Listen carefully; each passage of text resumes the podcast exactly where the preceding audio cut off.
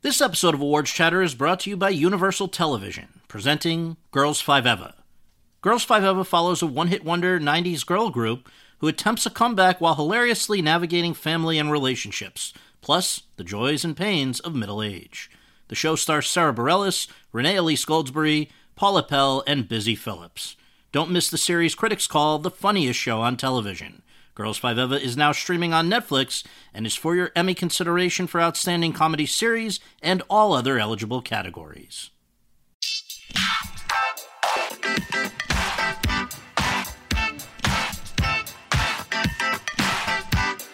Hi, everyone, and thank you for tuning in to the 231st episode of Awards Chatter, the Hollywood Reporter's awards podcast. I'm the host, Scott Feinberg, and my guest today is the actor who plays the patriarch of the family at the center of the highest-rated drama series on television, and maybe the last great drama series we'll ever see from a broadcast network. Milo Ventimiglia, a.k.a. Jack Pearson, of NBC's This Is Us. 2 weeks ago, for the second year in a row, This Is Us received a Best Drama Series Emmy nomination. No other show from a broadcast network has been nominated in the category since 2011. And also for the second year in a row, Ventimiglia was nominated for Best Actor in a Drama Series. The 41-year-old has been a familiar face on TV for most of this century, having previously played the major roles of Jess Mariano on the WB's Gilmore Girls from 2001 through 2003, and Peter Petrelli on NBC's Heroes from 2006 through 2010. But nothing quite prepared viewers or Ventimiglia himself for the role of Jack, one of the great TV dads of all time, whose life and death have brought even the most hardened among us to tears. Over the course of our interview, we talk about all of the above and much more. But first, I was joined at the offices of The Hollywood Reporter by Kevin Cassidy, our international news editor, to break down a week of announcements that have basically set us up for the fall film fests all over the world, from Venice to Telluride to Toronto, and then back to New York. And so, Kevin, thanks for coming in to try to help us make sense of all this. Of course. Let's start with Venice, because that is the first of these big ones, and it's the 75th edition of it. It's going to be taking place August 29th to September 8th. This year, Guillermo del Toro, last year's Golden Lion winner at that fest, is going to be presiding over the jury. And the big news that we got a few days ago is that Damien Chazelle's follow-up to La La Land, First Man, a movie about Neil Armstrong, is going to be the opening night there. And then in subsequent days, including just today, we've learned a lot more about the rest of the lineup. Can you give us a little bit of an overview of that? I mean, in terms of star power and awards buzz, it looks like a very strong year for Venice once again. Like, just in the last 3 years, 3 or 4 years, Venice has really just kind of cemented its stature as award season begins. And I think you could probably, it corresponds with Alberto Barbera coming back to run the festival. Mm-hmm. Because prior to that, Venice was kind of struggling. It wasn't really that relevant in terms of awards relative to the other festivals. But he has somehow just really turned it around. So, you know, after all the awards success, I mean, if you look at the last 3 years, you had Shape of Water last year, and then, you know, if you just go back, you had Oscar winners for the past 3 years, major Oscar winners. At least a picture or a director winner the last 5 years. Yeah, exactly. Spotlight 2 and Gravity. So he had previously been the director from 99 to 02. He has, maybe, is it just talent relations at a certain point? I think so, yeah. I think he has great relationships. And let's not discount the fact that Netflix had a very strong showing in the lineup this year. Yeah. And Venice really kind of put Netflix on the map with Beasts of No Nation a few years ago. Yeah.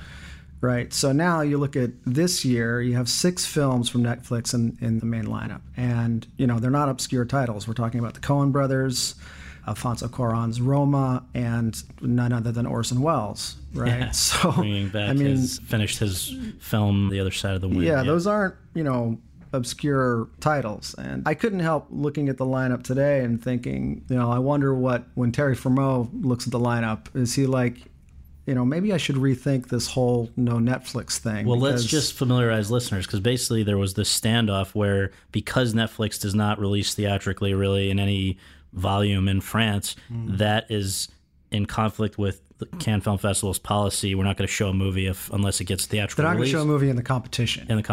Right. And Netflix is not sending movies to not be in competition. Exactly. And so you look at something, you know, something like Roma, you know, or the Coen. I mean, the Coen brothers have been to Cannes. This is the ballad of Buster Scruggs for the Coen brothers. Yeah. I mean, they won Best Director there. Yeah. So there's history there. And these are kind of like, these are ideal titles for Cannes.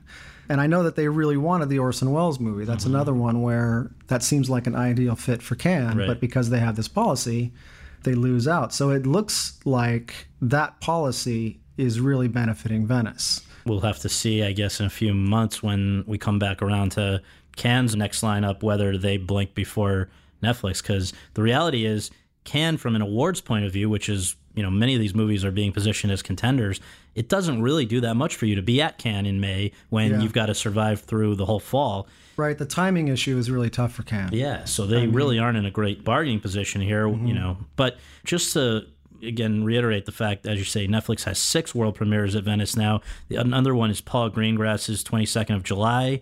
Then we have, as you say, the Coen brothers, The Ballad of Buster Scruggs, Alfonso Cuarón's Roma, which is really one of the most anticipated of the awards contenders this year, his follow-up to Gravity. Then others that are not necessarily specifically awards movies, certainly like The Other Side of the Wind, although I wonder how that will be handled because nobody's actually ever seen that movie, so technically it is eligible. And there was a scenario years and years ago where I think with Limelight, the Charlie Chaplin movie, I believe came out years after it was actually intended to, and it did get an Oscar nomination in one category or another, like 20 years or something after. Is that right? I didn't know that. It could happen here. But then Netflix's competitor, Amazon, is going to be represented with Suspiria, which makes sense. Luca Guadagnino going to unveil it at home. Also, Mike Leigh's Peterloo, which is an Amazon title. So the streaming services are really heavily represented at Venice. But also, just to quickly mention a few others that we've learned about, Errol Morris's American Dharma. He sits down in this documentary with Steve Bannon, Julian Schnabel's At Eternity's Gate, Jacques Audiard's The Sisters Brothers, an Annapurna film, László Nemes's Sunset. This is the guy that won an Oscar for Son of Saul a few years ago. And then one that we really need to talk about, and that is Bradley Cooper's directorial debut, A Star Is Born, which stars in its now 4th incarnation of that production, Lady Gaga as an actress, and yet it's screening out of competition. What are we to make of that? Gosh, that's a good question. I really don't know what would go into that decision, but it's perhaps strategic in that just landing the slot, the prestige associated with that, and the profile that it's going to get heading into award season is kind of invaluable. And so maybe you don't want to put it into competition that early, you know, just to kind of, it seems like a maybe more of a momentum building move. Yeah. You know, start the movie out there, build the buzz, then move on to Toronto and then go from there. So if you put it into competition, you know, that's... And it doesn't win or something, then that can kind of undermine your strategy. That would be interesting. And if it's anything like the 1976 version, the most recent version of A Star Is Born, which starred Barbra Streisand, who has seen a lot of this one and says it really is a lot like hers, then what that one was a very commercial but critically slammed movie. Right. It actually, though, what's interesting about Star Is Born is everybody who we've heard from who's seen it, whether it's Barbra Streisand or Sean Penn or Robert De Niro or others who Bradley Cooper has been strategically showing it to, they are raving about it. I guess you know, they're not going to say bad things about it if it's their friend giving them an early look at his first directorial, you know, effort, but they don't have to go nuts the way they have been. So that's sort of in conflict with the idea that it's not good enough to hold its own amongst the other movies that are in competition. But but you never know. I mean, there's also the star power aspect to it too, right? So like if you're, you know, if you're programming the festival and you've got a movie that directed and starring Bradley Cooper and Lady Gaga, even let's say it's not the greatest movie, are you going to say no to that? Probably not. No, and especially because it's also a big fashion festival in terms of the red carpet. You get Lady Gaga there, you'll get some kind of a pop on the red carpet out of that.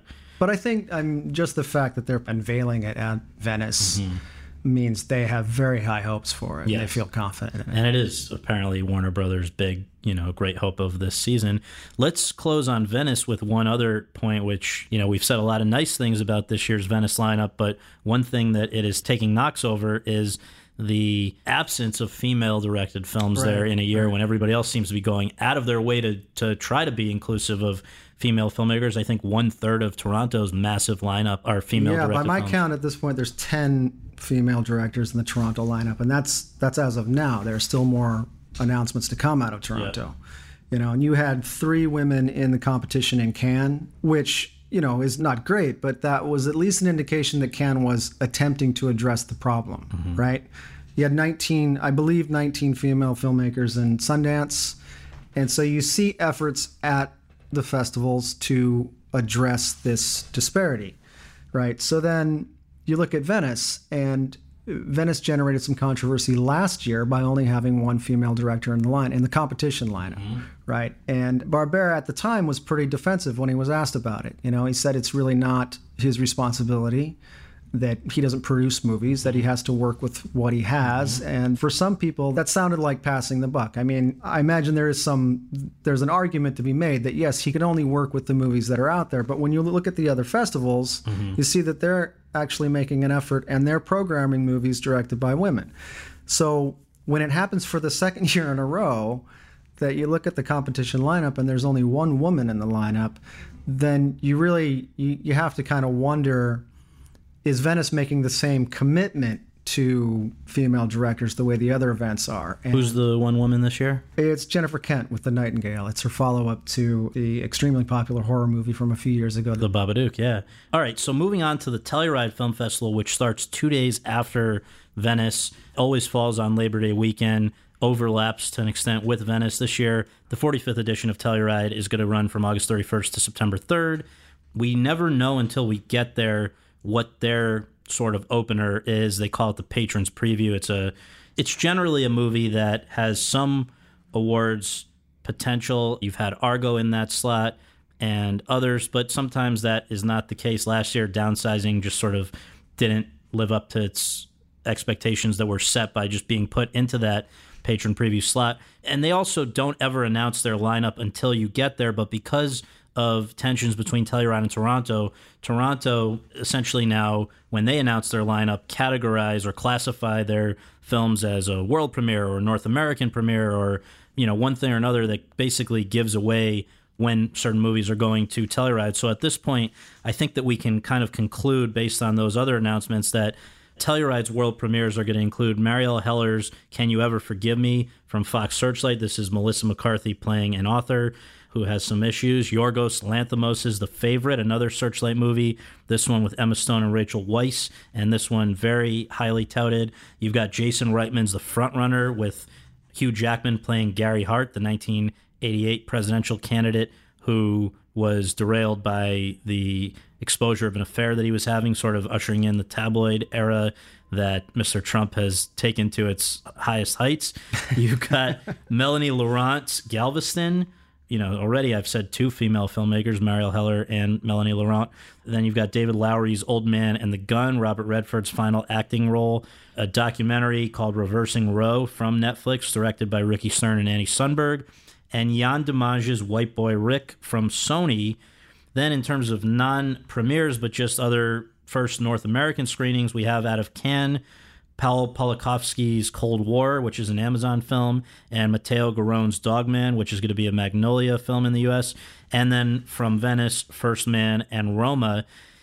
That's a pretty stacked lineup, but what's interesting, a lot of people are noting, in addition to complimenting how good these films are that they did include, there are also 2 strange absences. The first, and probably the biggest, is Barry Jenkins' If Beale Street Could Talk, his follow-up to Moonlight. Barry Jenkins is so associated with Telluride. He's been a programmer of the shorts. He started out as essentially an intern there who worked his way up and has been there year after year after year. And it was sort of unimaginable that he wouldn't premiere his follow-up to Moonlight there, and yet that's what we now see is the case. And then also the fact that A Star Is Born, going to Venice, then, as we'll come to in a moment, going to Toronto, but for some reason skipping Telluride. So any rhyme or reason to those things? Wow. I mean, I would really only be speculating, but one possible theory is that the profile that you're going to get. If you're in Venice or Toronto, you're just going to get the coverage is just going to be much more high profile. I mean, Telluride is important, but I mean, you've been to Telluride. Telluride, I think, to the outside world is more of a niche and more of an industry event, whereas Toronto and Venice right. are big, glamorous film events covered by the international press. Right. So, I mean, for Beale Street and A Star Is Born, you got to think that that's strategic to some extent, especially A Star Is Born. Yeah, I mean, the Beale Street one is strange because it does seem like it's another intimate scale movie, yeah, and that's Annapurna. And, you know, Megan Ellison, who runs Annapurna, which is distributing it, has become a regular at Telluride. She certainly appreciates it. Barry and his collaborators, his regular team, certainly appreciate it. So that one I am going to have to see to sort of understand. But I guess A Star Is Born, again, it may be just coming back to the idea that they don't want to really emphasize that or frame the narrative that it's an awards contender. If people want to embrace it as such, that's fine. But otherwise, going to Toronto is much more about just sort of, you're not in that box that you must, you're right. trying Telluride, to be an awards contender. Yeah. Telluride's a tougher audience, yeah. right? Yeah. I mean, there's just no doubt about that. Right. So, yeah, I think with A Star Is Born, they're looking at the big picture here, and they're, you know, they have a long game. And so Telluride, I mean, if you don't have to do it, then don't do it. Right. Or unless you're really confident in your film's awards right, potential. Right, right. But Beale Street is a little strange, and I can only think that maybe because of the success of Moonlight, they want to ride the momentum of something more high profile like Toronto. Could be. All right, moving on to Toronto. This is going to be the 43rd edition. It's just 2 years younger than Telluride, and this year it's going to run from September 6th through September 16th. Just 3 days between Telluride and Toronto for those of us who have to try to have a life between them. It's a rough stretch. It's a, you know, but it's fun seeing a lot of these movies we've been anticipating, but it's just a grind. We do not yet know what the opening night film at Toronto is going to be, right. but the truth is it's not that important from an awards point of view because they generally program a schlocky crowd pleaser. And traditionally, right? yeah, the opener isn't something that's going to be a major presence during award season. But they do have a ton, you know, I guess we should just set the context here. It is a massive lineup, I think like 300 or just under that number of movies, which dwarfs Sundance, Cannes, Venice, and Telluride. So they cast a wider net, but they also bring in a lot of good stuff. This year, the highest profile world premieres that they will be having include Felix von Groningen's Beautiful Boy. This is Timothée Chalamet and Steve Carell for Amazon. Peter Hedges' Ben Is Back for Lionsgate and Roadside. Claire Denis' English-language directorial debut, High Life. Anthony Morris' Hotel Mumbai, starring Dev Patel. This was a film that was caught up in the Weinstein Company bankruptcy. As we mentioned, Barry Jenkins, If Beale Street Could Talk. Nicole Holofcener, speaking of female filmmakers, The Land of Steady Habits for Netflix. Dan Fogelman, This Is Us creators, Life Itself for Amazon. Emilio Estevez's The Public, still up for grabs in terms of U.S. distribution. Al Hicks' follow-up to the great documentary Keep On Keeping On. This one is called Quincy. It's a found footage documentary for Netflix that is very highly anticipated. Trevor Nunn's Red Joan, up for grabs in terms of distribution, as is Michael Winterbottom's The Wedding Guest. And then one of the most anticipated world premieres out of Toronto, certainly this year, Steve McQueen's Widows. This is the guy who we all know for 12 Years a Slave and Shame and a host of other really good movies. He's now back with a big studio movie from Fox called Widows. What do you make of those world premieres? Well, I have to say that, you know, relative to Venice, this lineup is not as strong, but in fairness to Toronto, this is only we don't know what their full lineup is going to be. This is just the first announcement. I mean, with that in mind, I think there's definitely some titles here that have a lot of buzz surrounding them, especially the Barry Jenkins movie and definitely the McQueen movie, yeah. which sounds interesting in that it's a genre film. And starring Viola Davis, Oscar winner recently. Right. And so it looks like a commercial movie, which is an interesting move after 12 Years a Slave. He's not really known for that sort of thing, so I think that's going to be interesting. But absolutely. When I look at this lineup, not as many titles on this lineup jump out to me.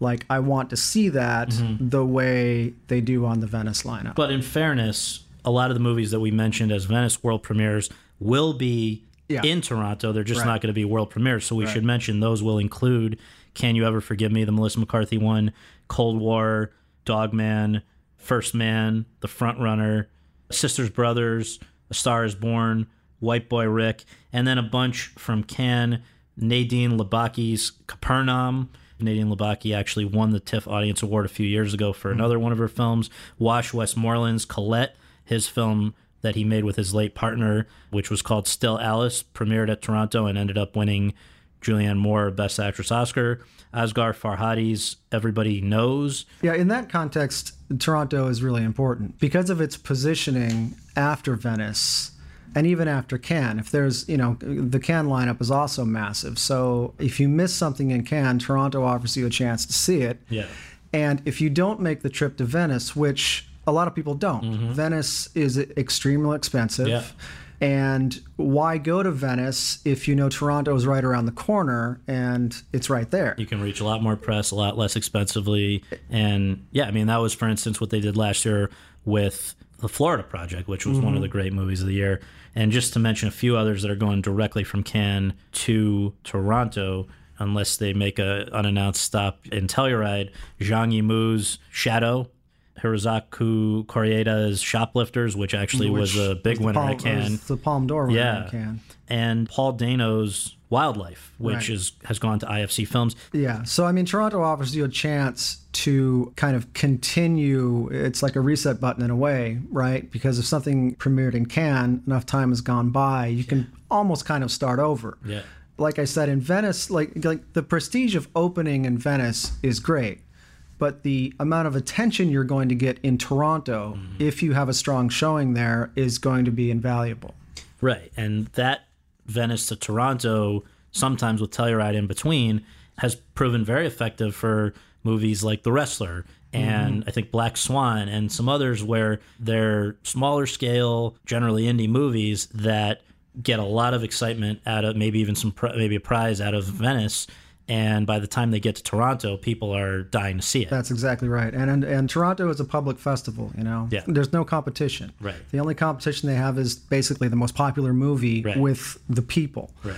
And so I think it's a better gauge of commercial prospects for a film, combined with the prestige and positioning it has in the award season. So that's something that the other festivals just don't have. And for something like A Star Is Born, that is going to be D-Day because... Yeah, that's the kind of ideal scenario, or not. Right. It could go either way. Right, and there are plenty of movies that have gotten to Toronto and died. It happens every year. Every year, big ones. Every year when we cover Toronto, there's a slew of movies that we think are going to have huge commercial prospects and are going to do well critically and in award season, and they just disappear. Right.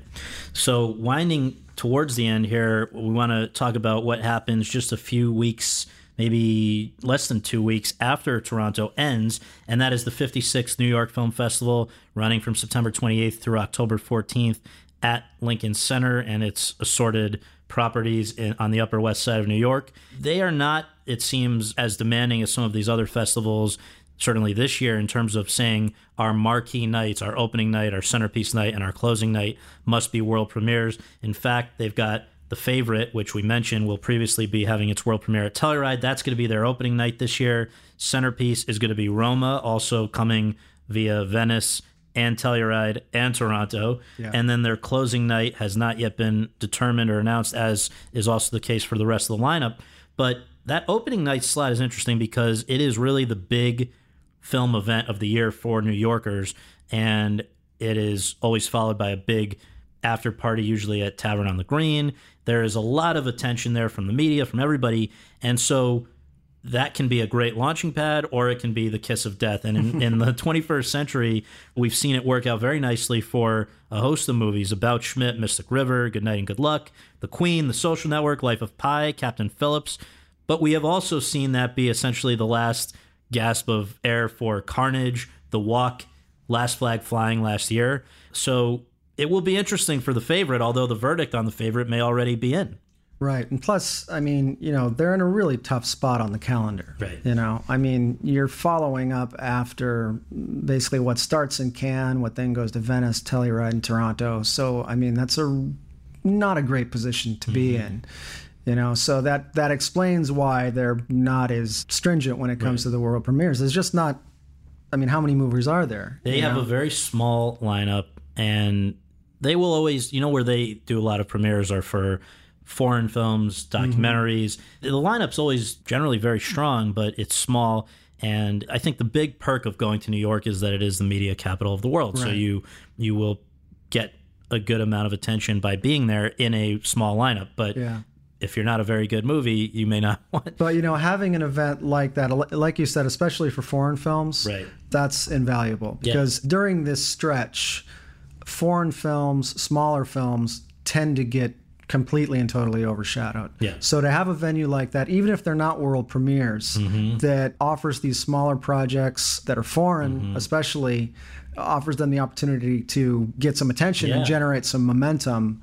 That's extremely valuable. Yeah, and they treat them just the same as, you know, they will treat The Favorite, for instance. You will generally get a big screening at Alice Tully Hall. You have your sort of red carpet there. It's a... Right, and that's not going to happen at the other festivals. No, you will be shunted into a small theater. You're going to be marginalized, and you're just going to get lost in the shuffle. So I think it definitely has value for those kind of projects. Absolutely. Can I ask you a question? Please. I'm wondering, looking at the Venice lineup and Toronto, what films specifically jump out to you that you want to see?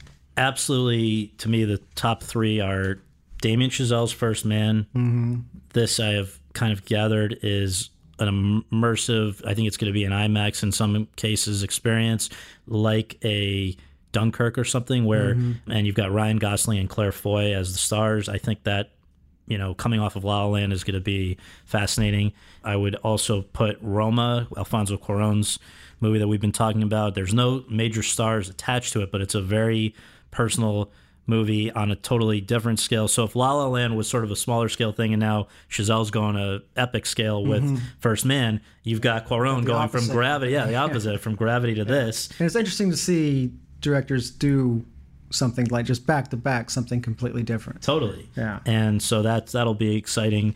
And I imagine that Cuarón having his world premiere in Venice at a festival presided over by one of the other three amigos, of which he is also one. That can't hurt. Can't hurt. And then the third of mine, I would have to say, just based on the fact that it's showing up at several of these and who's involved, would be The Favorite, which I just think Yorgos Lanthimos is a really interesting filmmaker. I love The Lobster. I'm with you on that one, definitely. You know, so. If I had to choose three, that would definitely be in my top three. Yeah, what else? And the other one that I really, really want to see is Suspiria. Yeah. Because going back to what you were saying about switching gears, I mean, first of all, I thought Calling by Your Name was the best movie of last year. It was excellent. And so for him to go from something like that to tackling Suspiria, and to hear some of the things you're hearing about it, I'm very curious about that one. And then there's another movie called Vox Lux by director Brady Corbett, who I believe this is only his second movie. He's an actor turned director. He's very young, but he directed a movie a few years ago called The Childhood of a Leader, which I thought was really, really good. And this movie, I don't know much about it, but based on that first film, I'm really looking forward to it. I believe it's something of a musical. Natalie Portman stars, and I believe it also has songs by Sia, if I'm not mistaken. Well, so I'm very curious about that. Yeah. As we wind down, we can just note that New York is followed, actually overlaps a little bit with the 62nd BFI London Film Festival. That's October 10th to the 21st. All we know about that right now is that Widows is going to be coming from Toronto to there to be its opening night. And we do not yet know much about AFI Fest, which now has a new director, Michael Lumpkin, who had been running AFI Docs and is now going to be doing that, and the AFI Fest, which is the major fest in Los Angeles. There's sort of rumblings that maybe Mimi Letters on the Basis of Sex, the Focus Features film in which Felicity Jones is playing Ruth Bader Ginsburg, would be one of the big ones that will be there, because it's not quite ready apparently for the earlier fests. And then it looks like likely to skip all the fests altogether will be Bryan Singer's Bohemian Rhapsody, Rami Malek as Freddie Mercury for Fox. I don't know that that's a reflection on the quality of the movie. It's just maybe not a fest-friendly movie. It doesn't seem like a festival movie to me. So we've got a lot more to look forward to hearing and seeing. And Kevin, thank you so much for coming in. Thank you.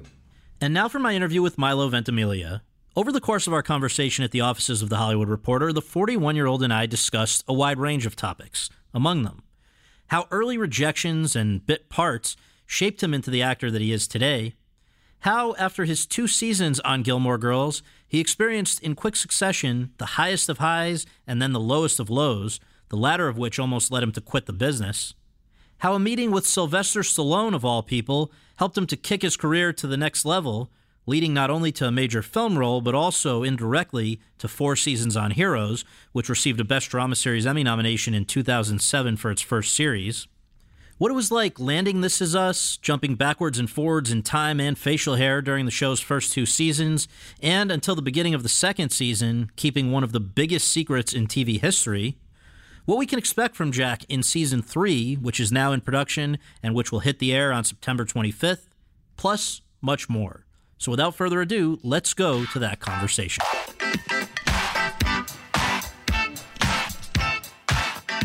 All right, Milo, thank you so much for joining us on the podcast. Appreciate it. No, definitely, man. Happy to be here. Thanks, Scott. Absolutely. We always begin just some basics. Where were you born and raised, and what did your folks do for a living? Born and raised in Anaheim, California, not too far from Disneyland. Mm-hmm. And my father worked in the printing business, and my mom was at home with us until I was about, I think, 11 or 12. Mm-hmm. And then my mom started working for my grandfather's tool company. Mm-hmm.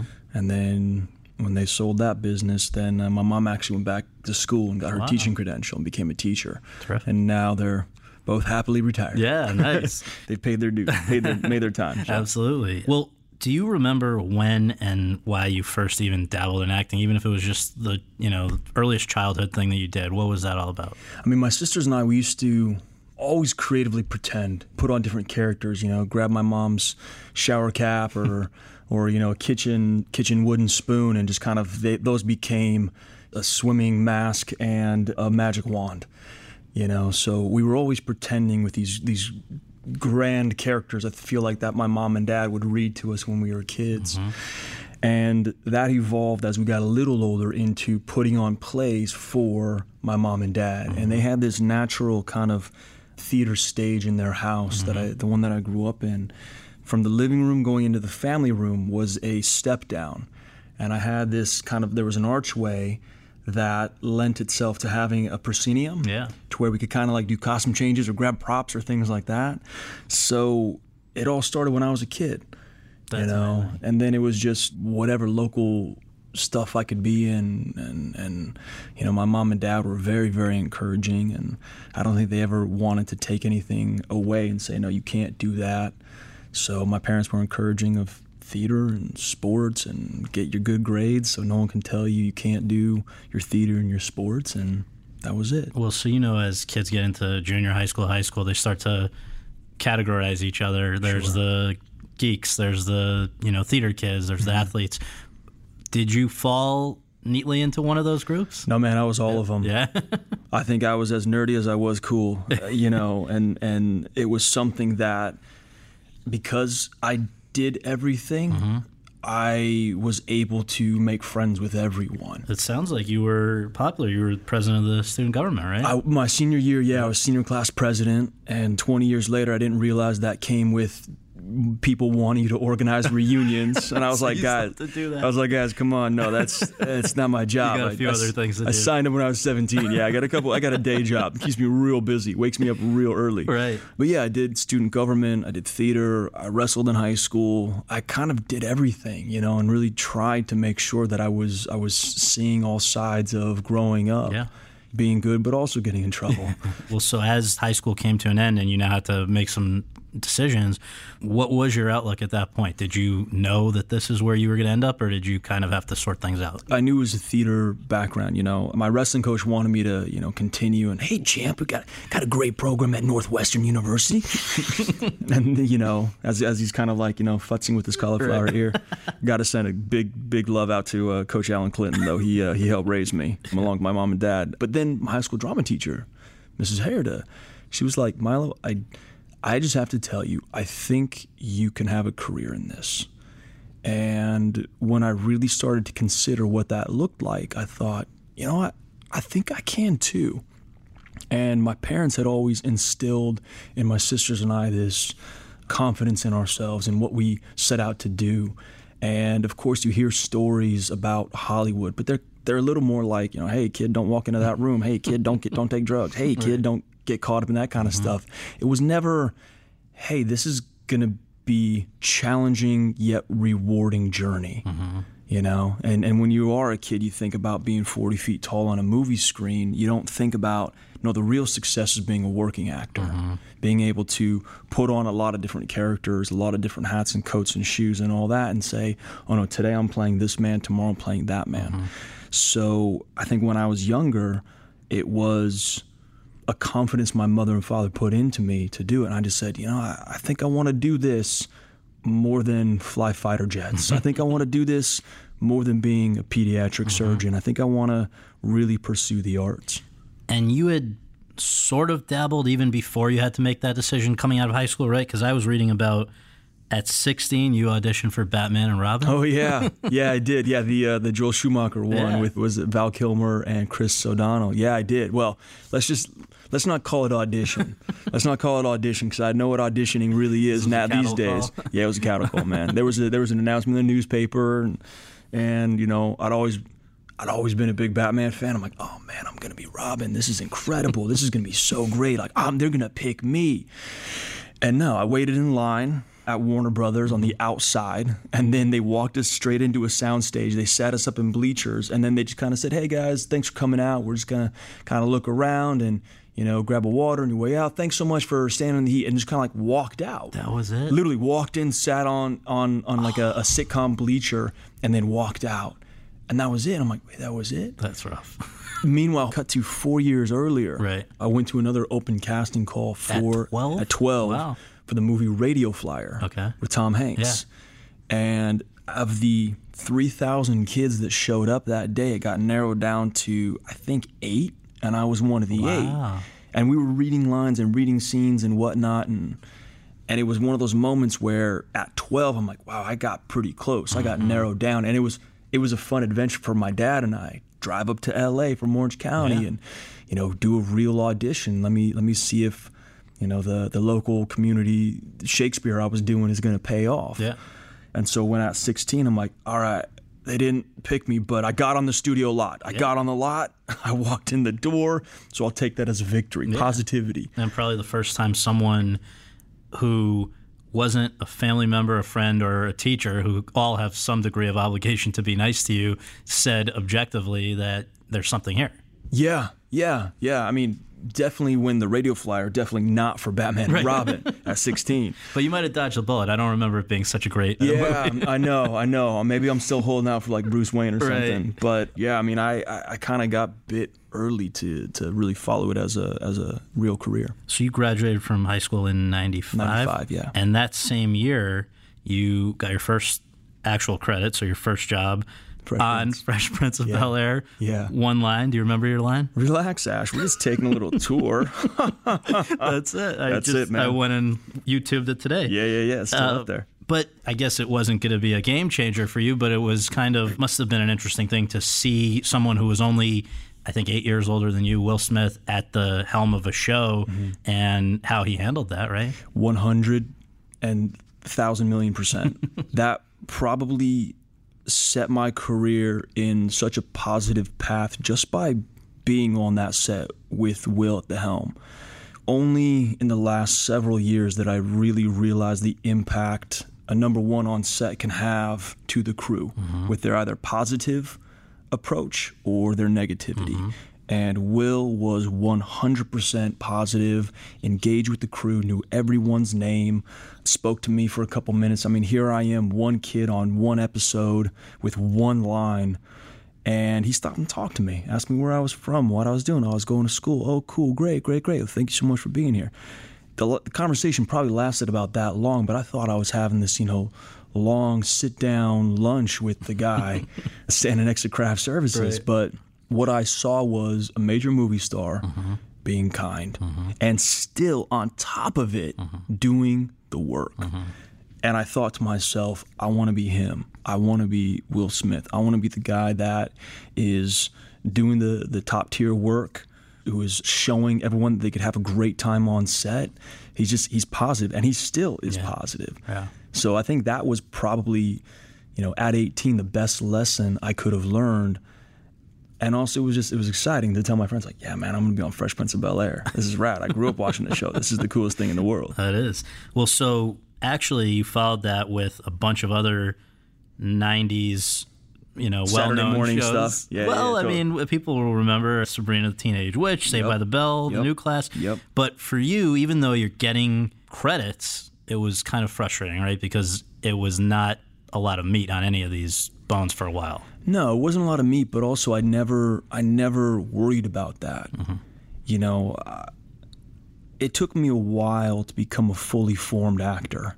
And I think when I was 18, 19 years old, I was still going to school at UCLA, School of Theater, Film, and Television. I was waiting tables. I was working at a snowboard shop. I was doing all these different jobs, and I knew that I would have to earn the place for the bigger roles. I mean, I would see these movies that I really loved. I would see these performances from younger actors, mm-hmm. not just the one or two generations ahead of me, but like contemporaries. Mm-hmm. And I thought, man, I want to do that. I can do that. I can do that. And throughout all of this, though, in those late 90s years, you're saying you were in class and just, on the side auditioning when you could get, make time or whatever? Yeah, but then, there were moments where I was walking out of class because I had a callback or mm-hmm. something. And, sometimes the professors, they weren't too happy about mm-hmm. that. And a lot of the time, I didn't care. In my mind, I was living in Los Angeles, going to school, studying theater and film and understanding a lot of the craft behind it. And I also knew, though, I had to take the opportunity when they came, mm-hmm. Take the opportunities when they came. Yeah. And that was hard, I think, from an academic standpoint. But I had a handful of professors, particularly in the acting track, that were like, No, go do your work. Mm-hmm. Go for it. You've got it, kid. Go do it. They saw the big picture. They did. I had this amazing teacher, Sandra Caruso, who mm-hmm. just her husband taught screenwriting, and she taught acting, and she was always so encouraging and so simple and direct with her notes. Mm-hmm. But she'd say one thing to me, and it would just completely open up a conversation I'd have with myself by myself for the next 2 or 3 days. But she also knew that I couldn't be confined to a classroom. Mm-hmm. She's like, no, you've got to go out and take the opportunities. And the first real substantive opportunity that you got would have been Gilmore Girls? No. Something actually, no. Yeah, much before that. The little more less known show, but deeper on my IMDb page was a show called Opposite Sex, mm-hmm. which was my second regular job on a TV show. The very first job I had was a show called Rewind for Warner Brothers. The mm-hmm. second job being Opposite Sex, also for Warner Brothers Studio mm-hmm. for Fox Network. So you're, by the way, back on the lot where you'd been put on the bleachers? No, totally. Yeah, where I was put on the bleachers, totally. It's funny. I've got a long history with Warner Brothers.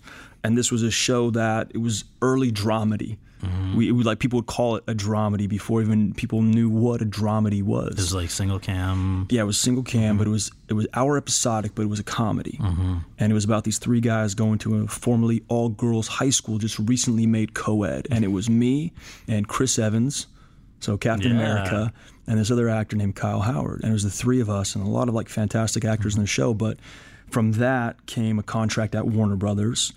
And then as my contract was expiring, because as they do, mm-hmm. and they didn't have any work for me, out of that was this opportunity for Gilmore Girls. Which is over on the WB channel. WB Network, produced by Warner Brothers Television Studio. Yeah.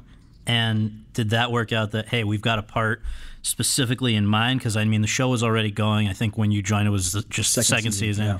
So did they say, we've got a part that we're going to slot you in for, or you still had to go out for it? Oh, no, I had to audition. Yeah. I had to audition, but Amy Sherman-Palladino and Dan mm-hmm. Palladino tell me the story that they had seen something I had done. Mm-hmm. And so they kind of clocked me. They put a pin in me and went, we like this kid. Mm-hmm. And they had an idea for a character. And they hadn't even written the character yet. They just said, we have this idea for this character. We want to do something, we think, with this kid. So let's just bring him in to read. And they brought me in to read, and I think I had scenes from a different character. It might have been Dean. It might have been Tristan. Can't remember exactly who the character was, but I remember not reading Jess' sides. And what I didn't know, it wasn't an audition of acting. It was kind of Amy and Dan getting me in the room to see if they liked me. Right. And apparently they did. And apparently they did. And they did, yeah. So just to remind people, Jess Mariano is a bookish but kind of angsty, troublemaking boyfriend of Rory's. Broody, pompadour, wears a leather jacket, all the things. And so you show up second season, and Amy Sherman Palladino and Dan Palladino, who people more recently know for The Marvelous Mrs. Maisel. Which is so incredible. So great. Oh, my God. But they'll be able to tell what I'm talking about from that when I say that she writes very dense dialogue that she also expects to be delivered at an unusually fast pace. Is that fair to say? Yeah, that's fair to say, but I will defend them in they love actors. Oh, yeah, and I don't mean that in a bad way. I think it's just different style than most writers, right? 100%. It's different. It's different even for most actors, you know. Mm-hmm. Their style of writing and let's just say the kind of poetic, lyric way of the banter on Gilmore back and forth, like it needed that speed, but it couldn't just exist as words coming out of, you know, motor mouth or anything. Right. They had to have meaning and significance. Yeah. And that's, I think, a testament to the great acting that was on that show and what continues for Amy and Dan with The Marvelous Miss Maisel. I mean, their words are poetry, and the actors that they entrust with these words are mechanics. I mean, they're so good. They're artists, you know, that are just really being able to condense an 80-page script for an hour of TV, but yet still have heart and ambition and character journey it's difficult, but they show, Dan and Amy do, that it's possible. And they had to deal with something that you guys still at This Is Us have to deal with, but a lot of other shows no longer have to, which is commercials. I mean, that's a pain in the ass to have to structure all this, and it's just a different style. Five act style, man. No TV. Yeah, and I guess the other thing to their credit is that, as with you and Alexis Bledel, and now with Rachel Brosnahan, they seem to find young talent who have not. Maybe they've shown a flicker of promise in other things, like Rachel has had with House of Cards, or you had with these earlier Warner Brothers shows, but like. These are not easy, you know, no-brainer decisions, right? Yeah. I mean, they're, in essence, changing the course of a young actor's career. Yeah. You know, I like to say that Gilmore Girls kind of put me on the map. It really, because the show was critically acclaimed and it was popular among, you know, the youth. But also, you know, anybody that's our age now in like their 40s and 30s and 50s. And it was kind of a show that everybody really embraced. Totally. But because of that, I was like, oh, wow, I'm on the map now. Great. Okay, right. I'm here. That's great. Yeah. I, just as a weird aside, I am from Connecticut, and I only moved out here in 2012. So my prior trips here had just been kind of almost like a tourist. And did you do the Studio Lot tour? Yeah. Oh, you did? And I came through on a day when they were filming Gilmore Girls. And I definitely remember seeing Alexis doing something, but I wonder if I also probably may well have seen you. Yeah. Maybe. I was probably standing in the shade. Gets warm out in Warner Brothers. Right. That back lot. Woo. It's true. It's warm. So at the end of the third season, spoiler alert, I guess 15 years later or whatever, Jess and Rory split up. She heads off to college. Should things have worked out between the two of them? Would they have worked out if she had gone west with him? Are you Team Jess, Team Dean, Team Logan? People still debate these things. All the time, man. I see the T-shirts. Actually, I was at a Comic-Con and saw a T-shirt, which I thought was pretty genius. It said, Jess, Peter, something, and Jack. And they were all these kind of like characters that I'd played on all these like different TV shows. And, you know, I was always a Dean fan. But a lot of that sparks just from, I'm a huge fan of Jared Padalecki. Right. He's like the sweetest man on the planet. Right. So like, and you know, you root for your friends. Right. I'm like, I'm Team Dean. I can't be Team Jess because that's just arrogant and I'd be a fucking asshole. So yeah, I mean, I also have never been one of those actors that veers too far away from the script. Mm-hmm. The script is the written word. Mm-hmm. That is what I have to mm-hmm. guide me. That's the roadmap. That's you know, Google Earth. It's something like that where you just focus on that. And I would never dream too far about, well, I wonder, you know, what would happen if Rory had left with Jess and what that trajectory could have been or would have been. And yeah, and I still don't. Mm-hmm. And I still, even after the four movies came out on Netflix, and people will walk up and be like, was it Jess's baby? And I go, no, it wasn't. You're just crushing dreams. I know. I don't mean to. I really, truly don't mean to. But it wasn't his. No. So maybe I'm just pulling the Band-Aid off and be like, guys, it's not his. Deal with it. Yeah, it's not. So when that third season came to an end, mm-hmm. you had... I don't know if you knew this before or after that break between them, but there were other plans for your character to live on. There was. I wonder if you can share what those were and also how you were impacted by the fact that they did not pan out. So after my first season of Gilmore, which was their second season, mm-hmm. at the very end of it, Amy and Dan pulled me to the side and said, hey, look, we're going to spin your character off next year. We're going to create a whole other show. We're going to lay that out over the course of the third season, mm-hmm. and we love you. Mm-hmm. And I was like, wow, that's incredible. Mm-hmm. Wow, I'm going to have my own show. Okay, great, I'm in. And it was played out over the course of the next, I think we did 22 episodes, mm-hmm. and on the 21st episode, it was an entire Jess episode about launching him into that next move, which was Venice, California, the relationship with his father, mm-hmm. and kind of understanding that whole dynamic. And so we shot it, and it was great. And then we went on break, and I'm like, cool. Next year when I come back, it's going to be shooting in Venice as opposed to Warner Brothers, Burbank, mm-hmm. and cool, let's just do it. Mm-hmm. And then I remember I flew to the upfronts in New York, and I was out there, and then the show wasn't going. It was just Gilmore. There was no Windward Circle, I think mm-hmm. it was called, was the mm-hmm. component. And I remember Dan and Amy saying to me, like, hey, so they're not doing it. We know your contract is over, because mm-hmm. I only had a 2-year contract for the second and third mm-hmm. season on Gilmore. You know, but, you know, you're always welcome here, and we're still going to write for you, but we also think maybe it's time for you to, like, burst out on your own thing. Mm-hmm.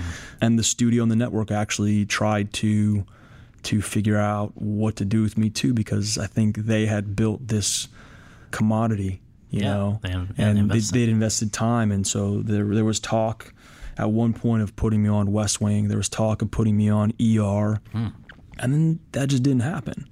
And let me just interrupt for one sec to ask, like, did you ever get any reason why it didn't go forward? Because I'd read one thing where they said you had shot a pilot, but you actually had not shot a Windward Circle pilot? No, the pilot, in essence, was episode 21 of the third season. With this Rob Estes, who was going to play who was your father. Rob Estes, yeah.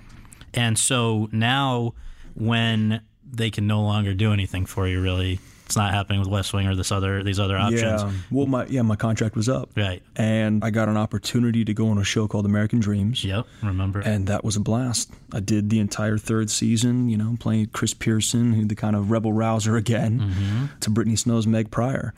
But in between those two shows, mm-hmm. I have read that there was a point where you were ready to, you were just understandably a little depressed about the whole situation, especially because it had been teed up like it was a sure thing. And so at your lowest point, what was your plan for the future? That was the first time in my career I wanted to stop acting altogether, mm-hmm. because it was one of those moments where the business outweighed the arts, mm-hmm. and I was disappointed at that realization. But yet that was also really empowering. And that sparked in me the idea of, how can I ensure that I'm not waiting for someone to give me an opportunity? And that was when I started thinking about, well, what if I produced? What mm-hmm. if I directed? What if I created for, you know, all these talented groups of friends? And because it didn't work out with these other shows and studio contracts, I'm like, well, let me just set this thing up with my friend who we like the same movies, directors, books. This is Russ Cundiff? Yeah, this is my partner, Russ, of 14 years now. And as a result, you guys started Divide Pictures, which is still going. Still going, man. Yeah. Still going. So you go into American Dreams, as you say, another kind of, I guess everybody's describing bad boy, boyfriend, right? Another kind of like, you know. Then I guess in the midst of that, you hear about Rocky? There was actually more before Rocky. So I did American Dreams for that one season. And when that ended, I went back to Warner Brothers. I did this show called Bedford Diaries for one of my, who became one of my mentors, Tom Fontana. Oh, yeah. I mean, the great Tom Fontana, you know, the guy's legendary in what he's built as a TV producer, you know, starting as a playwright and what he's built. So I was back at Warner Brothers doing a show for them. And it was the last show to launch on the WB network. So Tom and I take credit for closing down the WB network with a show that... In return for them not doing Windward's. Totally. But then when that show ended, I was living in New York, and I got home from shooting that. And right when I got home, I had this audition for Rocky Balboa. Now, was that just the fact that you had an audition a very big deal? It was a huge deal because they didn't want to see me at first. Okay. I think it was actually Russ. Russ said, "Hey, buddy, they're doing a Rocky Balboa movie. I think there's a kid in it. I know there's a kid in it because we all watched the other movies, but I think he's grown up now. So maybe, you know, you should call your reps and get the audition." So I called my agent at the time, and he said, "We already brought you up. They don't want to see you." And I go, "What? Why don't they want it?" He goes, "Well, from what we hear, they're looking for someone that's very different than Sly." And I'm like, "Different how? Like, what do you want? I don't understand." They said, "Hey, well, someone bookish and nerdy." I'm like, "Has anybody fucking seen me lately? I'm like, I'm not knocking down buildings. Right. I'm a 27-year-old, probably still pretty slight built guy. I'm sure I could, you know, walk in a little more buttoned up." Right. So I kind of kicked and pushed and clawed, and I got in the room. And who else was in the room? The first round was just casting directors, but the second round, I was with Sly. And, you know, Sly, I didn't realize it at the time, but it was a very similar moment that I'd had earlier, a few years earlier with Amy and Dan, where Sly just wanted to see me. He just wanted to be in the same room with me and see what I was like. And I remember at one point in the course of my audition, but it wasn't even an audition, because he said to me, he goes, "You know, kid, I've seen your tape. I know you can act. You're pretty great. But I just want to make sure we meet and, you know, just talk." And that kind of put me at ease, because I didn't have to prove myself as an actor. I guess maybe the tape already did that. Right. And so we just kind of talk, and at one point, we start laughing about something Sly and I do. And he looks at me, and then he says to the casting director, he goes, "Wow, his lip, it even hooks down like mine does." Because I've got this crooked mouth since birth. Well, I not to get on a total diversion, but I just reading about this. It's actually the same thing for both of you that causes that? Maybe. I have no idea. Yeah. I'm not sure. For you were just born... I was just born that way. I was like just some born... Nerves, yeah, it's like just nerve damage or something, but like my lower left lip just doesn't want to move. If I smile, it's crooked. If I talk, it's crooked. Everybody's like, "Hey, Milo, can we get a... You know, camera's on your left. Can we get a smile?" I'm like, "Guys, I am smiling. I'm smiling so fucking big right now. I promise you." But it worked to your advantage there. It worked my advantage there, yeah. And so then, I'm on Balboa, you know, right off the heels of a show that I did for closing down the WB network, and it's really been a roller coaster. And even while I was filming Balboa in Philly, because we started in December in Vegas and LA, and then after the first of the year, we went to Philadelphia and we filmed for a month and a half. And while I was in Philly, I had an audition for this TV show called Heroes. Right. Which I'm gonna. But isn't it funny? Also, just talking about like kind of full circle things that with This Is Us, you come back around with Stallone. Right? Yeah, well, Fogelman, he said, "Hey, Mike, why don't you come up to the writer's room?" And we went up to the writer's room. I think it was Mandy and I together. And they were just kind of laying out what the season was going to look like. And they said, "There's this, you know, storyline that we're doing for Justin Hartley's character, for his Kevin. And, you know, he's going to be in a big movie and get a break and this and that. And we want like a big movie star." And they named one guy. And I'm like, "Nah, I heard bad things about that guy." And they said, "But who we really want is someone like Stallone." And I go, "Oh, rad." I'm like, "Sly would be great." Right. And then there was just, none of the writers spoke. Dan didn't speak. Nobody said a word. And they're all just looking at me. I'm like, "You got to make the call." "You guys want me to call him?" And they're like, "Yeah." Had you guys kept in touch over the decade? We had. Yeah. Not a lot. Yeah. But every time I would be in the same room, of course, it's like, I mean, here's a guy that for 2 months I mean, I'm playing his kin, I'm playing his kid. Mm-hmm. So you develop a relationship and a respect, especially playing a son to a father. But for me personally, there was a lot of awe watching him work because he was writing, directing, producing, mm-hmm. and starring. And those were the things that I had kind of set in motion right around those same years. So I felt like I was in grad school. And people forget the original Rocky was really an independent production. Yeah, made for $1 million. Yeah. So like MGM still had, they didn't have an idea that it was Sly. They thought it was another good-looking actor, but they didn't expect it to be Stallone when they first saw the dailies. So Heroes, you were with from day one till they closed shop 4 seasons later, right? And you said you were auditioning during Rocky Balboa, mm-hmm. but how was it pitched to you? Because as a concept, it's a little out there for TV. I grew up on comic books. Yeah. I grew up on superheroes. You know, I mean, everything that I read and watched cartoon-wise was Batman, Superman, mm-hmm. Aquaman, Submariner, like all these different characters. I ate it up. My dad would take me to a comic book shop once a week, this place in Orange that's no longer there called Fredonia Funnies. It was, you know, that was what we did on Wednesdays when new comic books came out. So to hear a show that was basically superheroes, I was like, that sounds cool. For one of the major broadcast networks, NBC. Correct, yeah. And I went and I hopped on the train from Philly to New York. I put myself on tape. And then when I got home, the week I got home from Balboa, they said, hey, the producers on Heroes want to meet with you and have you read for them. And I went, great. So I went in and did the reading. The next thing I know, they're like, hey, they want to test you. And then the next thing I know, like, I've got the job.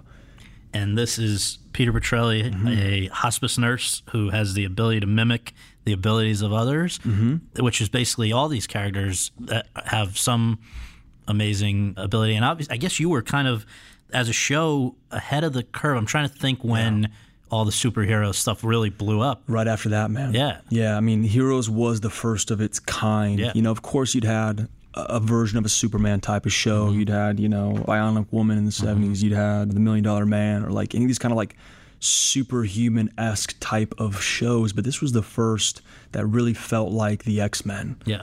An emerging world of different people. And I thought that was actually really genius to say, hey, here are people that are different from us. Mm-hmm. Let's address that and let's find the positivity in that. You know, I think it also kind of was falling into line with the way, you know, the world was working of kind of like splitting people apart and for their differences and saying, no, this person's different. We need to embrace it.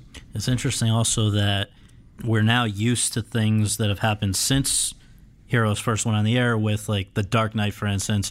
The industry has made a habit of kind of holding its nose up at comic book inspired material, and they don't give it, even if it's done really well, like a Dark Knight or Wonder Woman or something more recently, people can love it to death. They could get great reviews, but they will not give it major accolades. And yet in the first season of Heroes, or for the first season of Heroes, you guys got a Best Drama Series nomination. People don't remember that. Yeah, and I think a lot of that is because what we were telling the story of were these people living this very human experience, even though they were unique and extraordinary.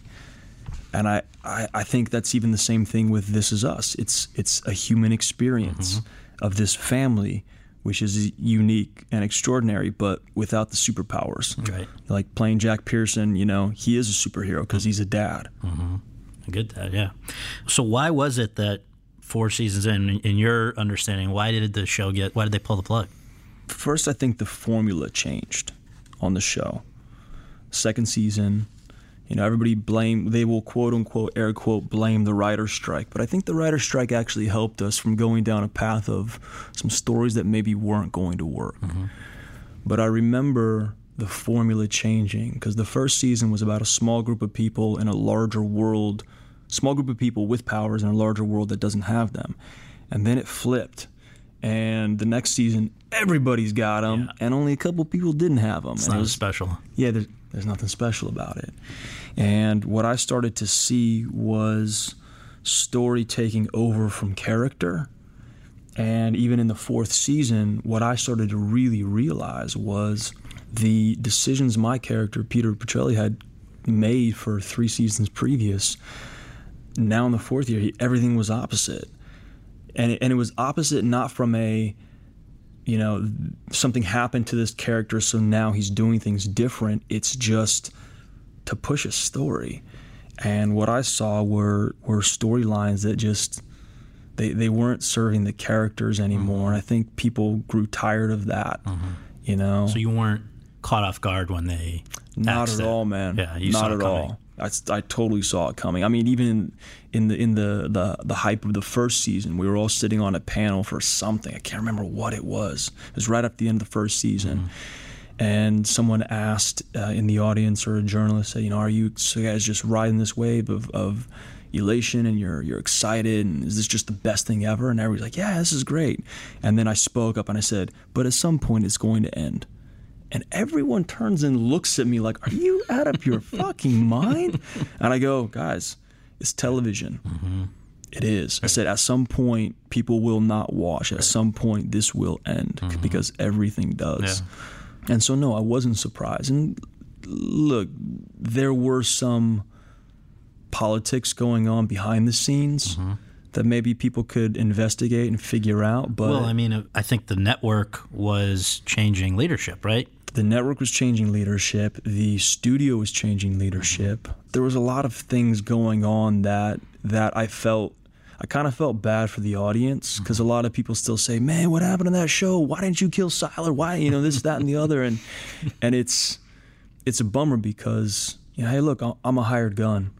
But yet I can't ever take my character mask off. So I'm the one that if someone looks at me and goes, oh, hey, there's Peter, let me ask Peter why the F he didn't do this thing that I thought he would. Right. There's only so much I can say or do. Right. So, you know, the sad part is I think there was a real willing audience with that show that felt like we turned our back on them. But really, you know, we were all casualties of some real big inner politics, as well as, you know, a formula changing. And it is hard to understand. This has come up with other episodes with people who have been a part of superhero stuff on TV, or comic-related stuff on TV. Why, when a movie version of these things, you know, a comic-related thing can just draw so many people, and yet ratings-wise, it's always been a challenge on TV. And I just wonder if it's almost the parallel to putting out, you know, they found out that just this year, maybe don't put out a Star Wars movie every 6 months. It takes away the novelty. Yeah. Maybe there's something about, you know, people love superheroes, but not being inundated by them, because it does. I would say, I don't know, man. Talk to the CW. How many shows do they have? They've got a whole universe of DC shows. Mm-hmm. And then also now, like, look at what Marvel's doing with Netflix and, you know, Jessica Jones and Punisher. Yep, go, Jon Bernthal, my boy Jon Bernthal.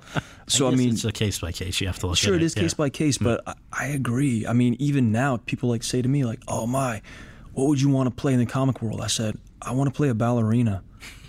Maybe I want to do something different. Maybe I want to play an attorney. Right. Maybe I want to play something in the real world. Maybe right now what we need are real people.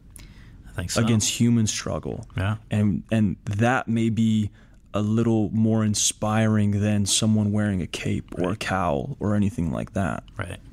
So the second time that you were tempted to get out of this racket, was after that, even though you saw it coming, even though it doesn't make it any less crushing, right? Yeah, after Heroes, I didn't get hired for a year, and it wasn't for lack of trying. No one was buying what I was selling. Nobody wanted, you know, from that Ventimiglia stand at the market. So yeah, I was a little disheartened, and I was a little broken, and I was just tired, you know. And again, it felt like it came down to business. So versus doubling down on my producing, I was like, okay, let me figure out what we can do on it. But I was kind of plotting an exit. What would you have done? I was looking at kind of cashing in, you know, like sell my home, see what I could just kind of cash in retirements or pensions or whatever. I was going to move to Italy because I have a European passport, and I was going to buy a motorcycle, literally have one backpack, and ride around until I found a farm I wanted to work on. Would you own that farm, or you'd be working? No, I'd be working for someone. Oh my god! Yeah, it was literally just like. And you were seriously thinking about it. Oh yeah. Oh, I was like in the middle of like getting ready to sell. I was like liquidating just to be like just to have cash and be like, okay, I have enough to live. You know, what does life look like? So what derailed that plan? I got a job. I got an acting job. My partner, Russ, said, hey, there's this movie, and I read it. It's an interesting role, and I think, buddy, I think you can nail it. But they want us to produce. And I said, okay. And he goes, listen, it's tiny, it's a micro budget, but I think we should do it. And I go, okay, pal, if you're into it, I'm into it, let's go. And we did it. We shot this tiny little movie called Static. Uh-huh. And then right on the heels of that, I got another opportunity in a movie called Kiss of the Damned with Zan Cassavetes. Uh-huh. And I'd read this script and I read this character. I'm like, I can do that. And Zan, you know, comes from one of those legacy mm-hmm. families, and I was like, God, I really want to work with her. And getting on set with her, I was like, she is as talented as the rest of her family, and this is a great experience. And I had those two films back to back, and they were tiny, mm-hmm. tiny. Like, Static cost me money. Kiss the Damned, right. I barely broke even mm-hmm. being in it. But then after that, actually, while I was shooting Kiss the Damned in Connecticut, mm-hmm. I had put myself on tape for this Adam Sandler movie called That's My Boy. Mm-hmm. And I remember my agent at the time said to me, he goes, Ma, you gotta put yourself on tape tonight. And I was like, you know, Jay, I'm like, do I really have to do this tonight? I'm tired. I just, you know, had a scene where I'm vampire sucking blood all day. Like, it's late. Like, I'm not going to get off work until 2 a.m. He goes, it has to be tonight. And you have to put yourself on tape for this. He goes, there is no. Mm-hmm. I want to see tape. And I go, okay, great. And he goes, you're actually going to send it directly to the producers. Not even to me, to the producers. Mm-hmm. And I go, okay. Mm-hmm. And he says, and by the way, like, you're up against all the big names. And I go, okay, great. So, you know, I wipe the blood off, take the fangs out. I grab a PA mm-hmm. and our first AC, our first assistant camera. I'm like, all right, guys, you know, for you, here's a bottle of Jack. For you, here's a case of beer. Meet me in my hotel room, and you're going to read with me, you're going to tape me, and forgive me, I play a terribly ridiculous character. That's my nice way of saying right. I'm going to strip down to my underwear and hit my manhood because my character's drunk, and I think that might be kind of funny. Right. And yeah, so I put myself on tape. I sent the tape into the producers at 2 a.m. I got an immediate response of, holy shit, this is amazing. By 2 o'clock the next day, Adam Sandler was giving me a call saying, kid, it's going to be a great summer. We're going to have a lot of fun. And I'd beaten out all these other names wow. that I was always impressed with. And that move kind of turned into this, you know, this rock rolling down a hill, picking up other pebbles to make it a larger boulder. And where did that stop? I feel like it hasn't. I feel like I've kind of been going from I shouldn't say stop. Where did that lead to? Because sure. I think we know the answer to that. Yeah. I mean, how did these guys back at NBC a decade after going there for Heroes, how did they... It wasn't a straight offer, right? It was come in and mm-hmm. audition. But, I mean, first you get a script somehow. What brought that about? I had gotten, this was, let's say, June. I had finished a movie, a little independent film called Devil's Gate up in Winnipeg. And I got back to L.A. and I had these two opportunities on two other TV shows to play the lead that didn't go my way. Mm-hmm. Literally, they picked other actors. Mm-hmm. And again, I was like, okay, wasn't supposed to happen. Right. And I read, this is now June to October, I kind of settled in 2015. And I kind of settled into life a little bit. And then by October, I get this script called 36, which was the original title of This Is Us. Uh-huh. And I read it, and I was on a plane. And I mean, by the end of it, I was crying, like really deeply moved by this piece of material. And right when I finished the last page, I turned right back to the first page, and I just kept reading again. And you knew that they were sending it to you for the possibility of you playing Jack. It was always Jack. It was always Jack. I mean, even when I read it, I was like, I'm sure I'm not the actor character. Okay, yeah, cool. I could be the dad. Right. Sure. I guess I'm at that point in my existence now. But it was also one of my good friends that I produced with, a guy named Kevin Mann. Mm-hmm. He was buddies with Dan Fogelman, and he'd always tell Dan Fogelman stories, like how great of a guy he is. And then my attorney, Jeff Frankel, he also represents John Requa and Glenn Ficarra, the directors. That's crazy. And he spoke very highly of those guys. Right. So going into this room, you know, yes, it was a reading. Yes, I was prepared. Yes, I ditched, you know, my sides because the words stuck in my mind like my own thoughts. I walked into a very warm room because as much as I'd heard about these three men, they had heard about me through those same mutual connections. So when I walked in, you know, Dan likes to say, you know, here comes Milo with his long hair and his beard and his holding his motorcycle helmet. And I just remember being welcomed with smiles and talking about our mutual friends. And then at the end of just a conversation, I was like, okay, so you guys want to, like, let's read it. I'm like, let's do it. Right. And they're looking at me like, where are your sides? I'm like, no, I got them. They're in my head. I know them. I'm sure that made an impression. Well, I think it does. I mean, there was probably, I think I was about 20, maybe 26 years old. I stopped walking into auditions with sides. Because I realized, I said, if I'm worried about the words, then I'm going to miss the emotional connection or experience I need to have to show people that I can play this man. And so it became something that I just said, fuck it, just read, just learn your lines. Yeah. Dude, learn your lines when you walk in. Be prepared, but don't have a plan. Be open to the experience. Things can shift, things can move. If you have a plan, you'll get derailed when your plan doesn't go according to how you dream it up. But if you're prepared, well, then you can adapt and go in any direction. So that's the first audition. Were there a series, I would imagine? Basically, coming out of that one, what did they say? Coming out of that one, immediately after, I heard that I was now the guy to beat. And I went, oh, okay, great. I mean, this is exciting. I wasn't planning a move. I mean, it was off cycle, so there were no other opportunities around for films or television, maybe a guest arc here or there. But I was like, oh, this is like... That's a big deal. It's a really big deal. So I was like, great. And then it was, hey, so we're going to negotiate the contract. We're going to bring you in. You're going to read with a couple different women. And we're going to see who has chemistry.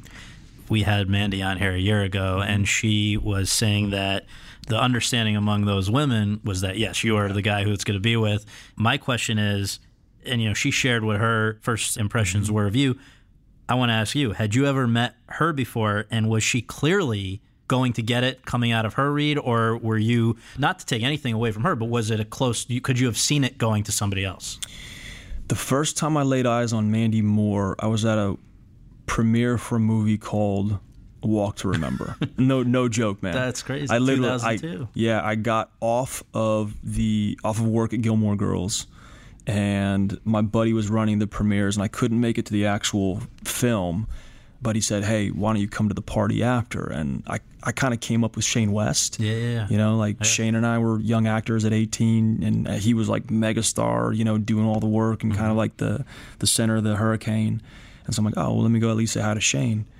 And I get to this party, you know, like kind of like 10 stack deep of people, and my friend Troy at the front, Milo, come here, and waves me in, and I walk in, I see Mandy Moore across the room, I'm like, oh, that's Mandy Moore.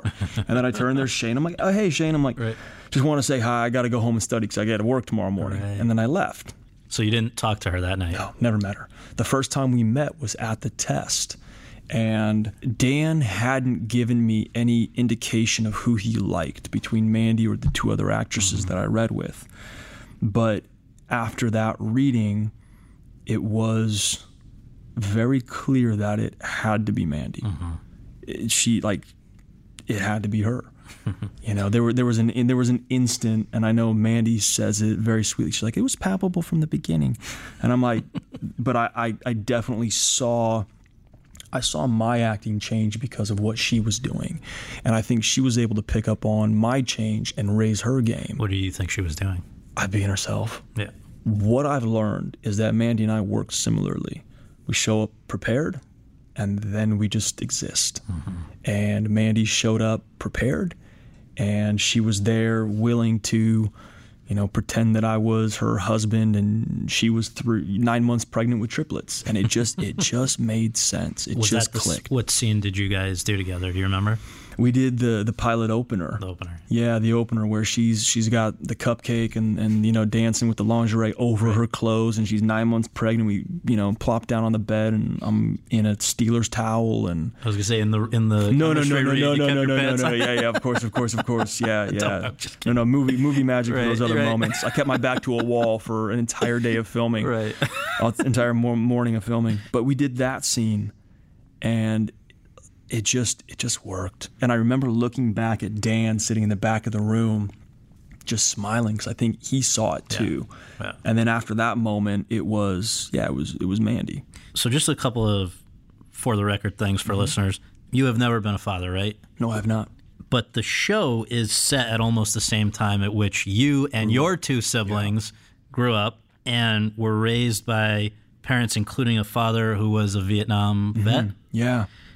How much do you think you've drawn upon your own upbringing in playing it? I guess everybody you can't not, use who you are. I mean, I'll be in a fitting and I'll put on some clothes from Jack in the 90s, like 95, 96. I'm like, oh, my God, I look like my father.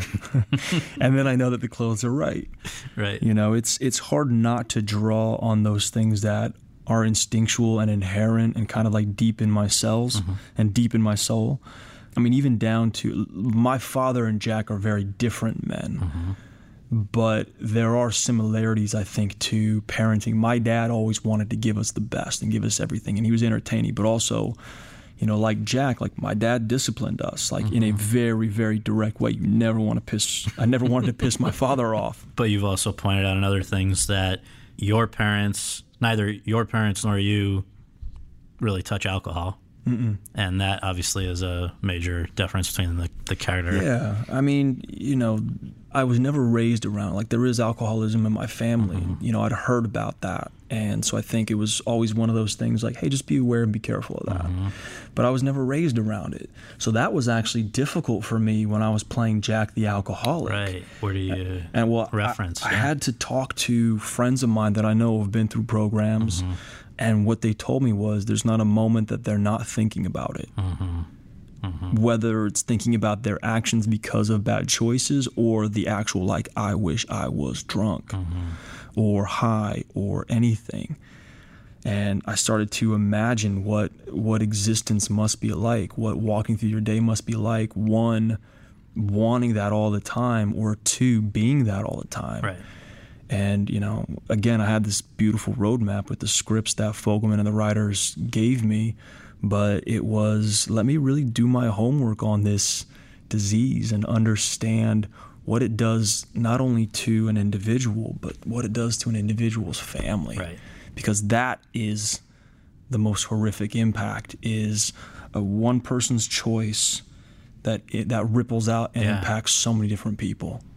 So you went to work on the show, and actually the first scene that you shot, from what I read, was also this first scene that we see, which we were just talking about in the audition, right? So you are thrown into the deep end. Oh, yeah. Day one, I show up. There's a bunch of, we call them Houdinis, which are covers for your manhood. Right. Because it makes it disappear. And they're all flesh-colored because, you know. Yeah, I know. And that was it. And I was a walk on a set with a robe. And then at a certain point, lose the robe and good to see you again, Mandy. Yep, and I'm good to see you, Mandy. And I'm given a towel. Right. Film the scene, and then when we change angles and whatnot, I would literally, if I didn't have time to put my robe back on because we were moving quick, I would just hold the towel over myself and then just kind of stand against a wall because nobody wants to see my backside. It was one of those things. It was like, because we see your backside before we see your face, I think. Yeah, my ass precedes my face. The funny part was it was in the script. It was scripted. No, we see Jack's bare ass walking into the bedroom, sitting down on the mattress. And Dan will say, he goes, I pictured a much different ass. He goes, I didn't realize Milo might have, been so fit. But, of course, Jack works in construction. So, he's lifting bags of concrete. Sure. Yeah. So you had a few months to get yourself together, right? I think by the time I got the job, it was November. Yeah, we shot in January. But it wasn't... it wasn't on my mind, oh God, I gotta do squats. It wasn't that. It was I literally at that point of booking the role, it was, let me expand this man's heart. Let me expand this man's dreams. Let me expand his desire to have a family and knowing he's gonna get 3 all at once. What must he be going through? And so it was not, let's worry about a physique. No, I'm teasing, of course. It literally was, let's worry about being a husband and a father and all that.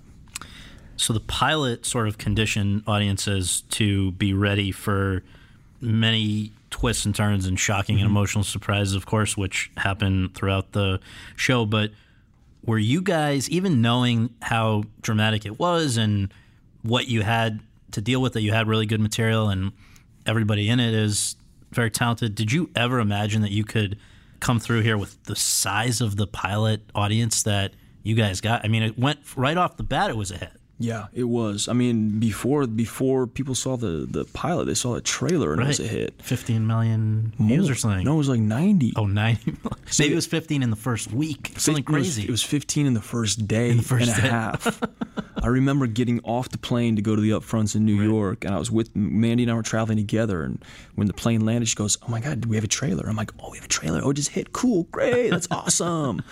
And then by that night, like, the trailer had already had, I think, 9 million views. And everybody was like, "Wait, what? How many?" Why do you think the trailer even inspired that? I think it's Dan Fogelman magic. He's one to elicit emotion and combine words with music and the simplest of looks in someone's eye to make an audience or a viewer feel. Mm-hmm. It's just... I don't even know how to describe it other than it's just, it's pure magic. And it was not only touching the masses, which is not a small thing at all either, but even the hard-bitten people in this industry, for you guys to be the first, ultimately, you know, at the end of that first season, to be the first network drama series to get a Best Drama Series Emmy nomination in 6 years. What was the 6 years before that? The Good Wife, I think. The Good Wife. Yeah. Wow. And so then that means that 4 years before that, it was, you guys. Heroes. Yeah. So, I mean, it's a pretty, like, it doesn't happen anymore for some of the reasons we already referenced. It's tougher to hold people when you have to deal with commercials, when you have to watch what you say and show, when you have to, and yet to overcome those hurdles and still be recognized in the same company as the shows that can do whatever they want is a pretty big testament. As well as we don't have the budgets that a lot of these shows have. You know, they're shooting 10 episodes, these, you know, these big magical shows. You know, we're shooting 18.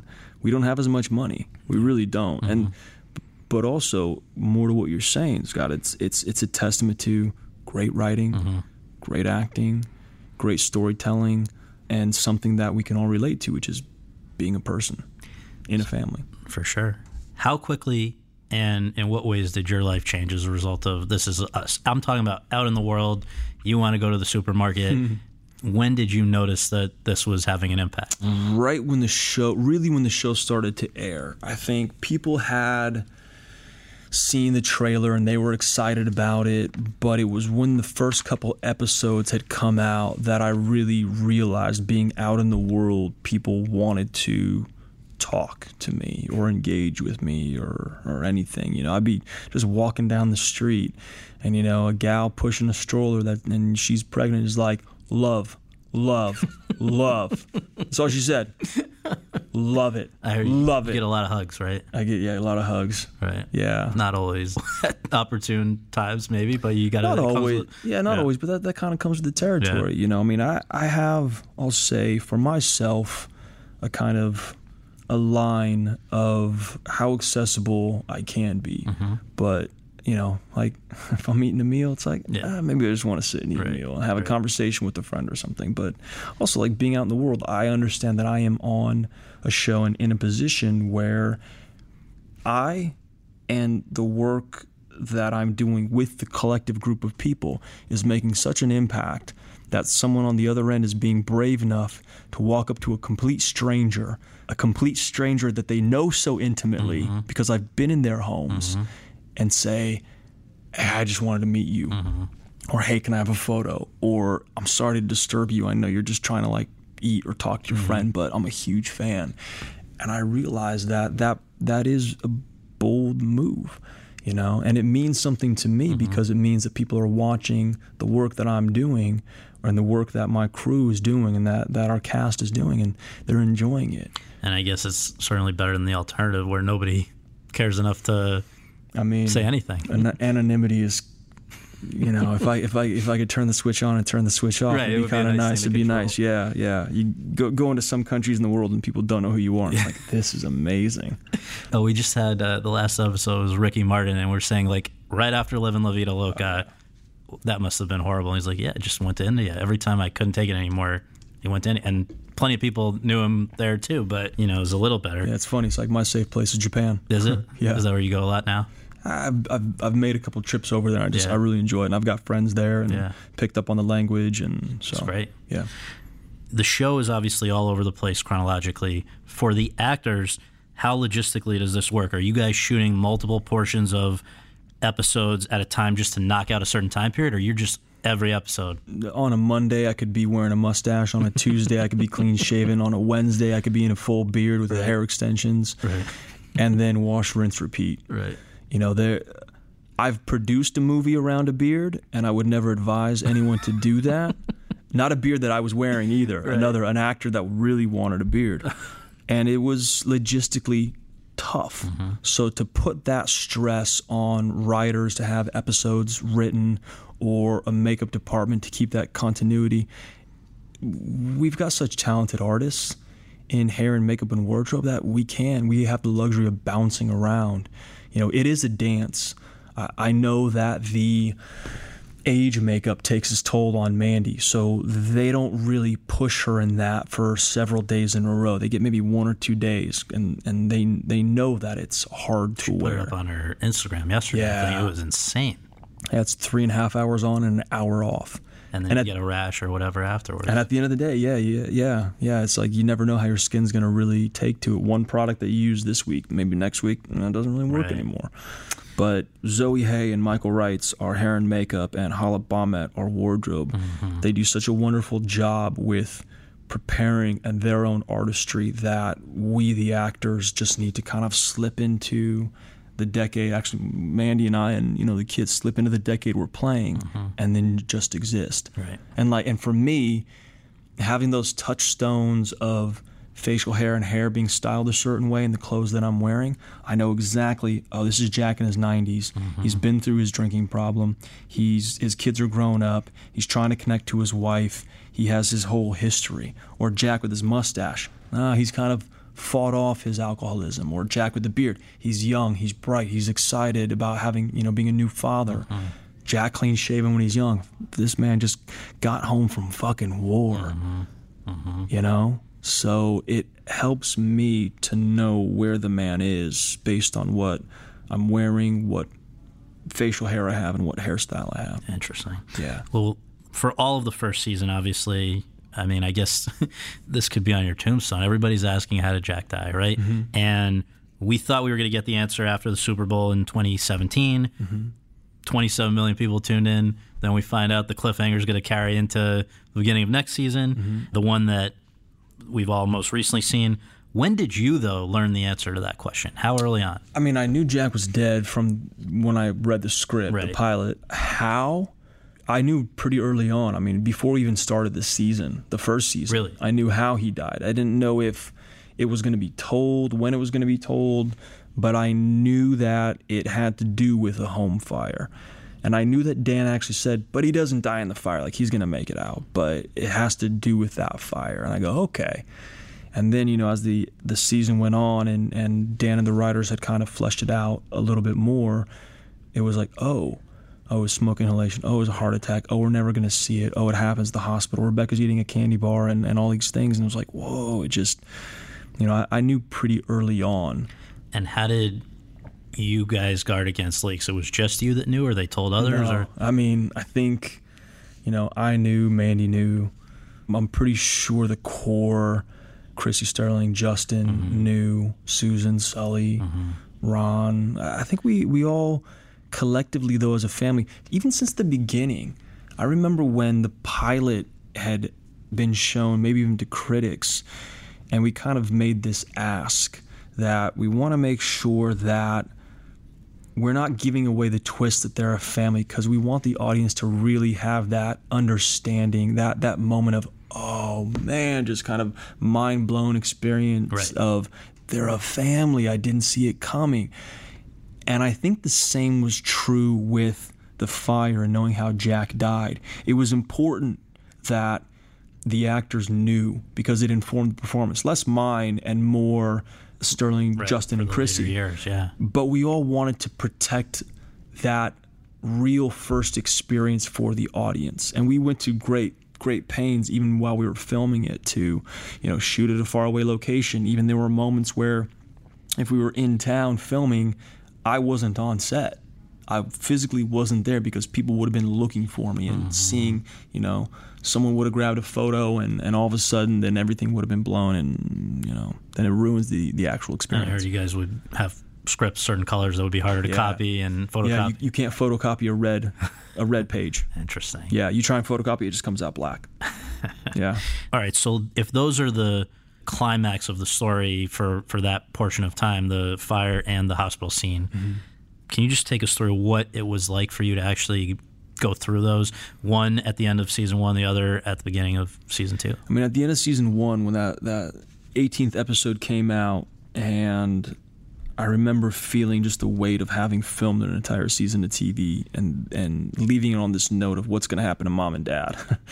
I was satisfied. But then I'd go out in the world and, you know, the first person I bump into at the Disney lot for a meeting on something goes, yeah, I was really bummed I didn't get to see you die. Oh my God. And I'm thinking to myself, God, that's pretty morbid, man.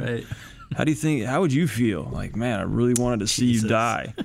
And that's when I started employing this line of, let's not worry about how the man died, let's focus on how he lived. Right. Which I think is just a very important lesson in life, because we all have to think about how we live our lives and kind of what the legacy we're going to leave behind, be it positive, negative, whatever. So I started kind of thinking about that, but then getting into the audience actually knowing, you know, from, let's say, the fire episode on to, you know, when he died, filming it all the way to its release was, you know, thank God this is out. Thank God it's out there now.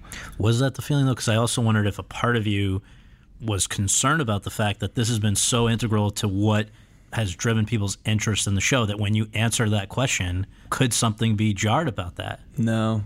I feel that's my confidence in Dan Fogelman, Isaac Aptaker, Elizabeth Berger, KJ Steinberg, like all of our writers that, you know, for months sit and create.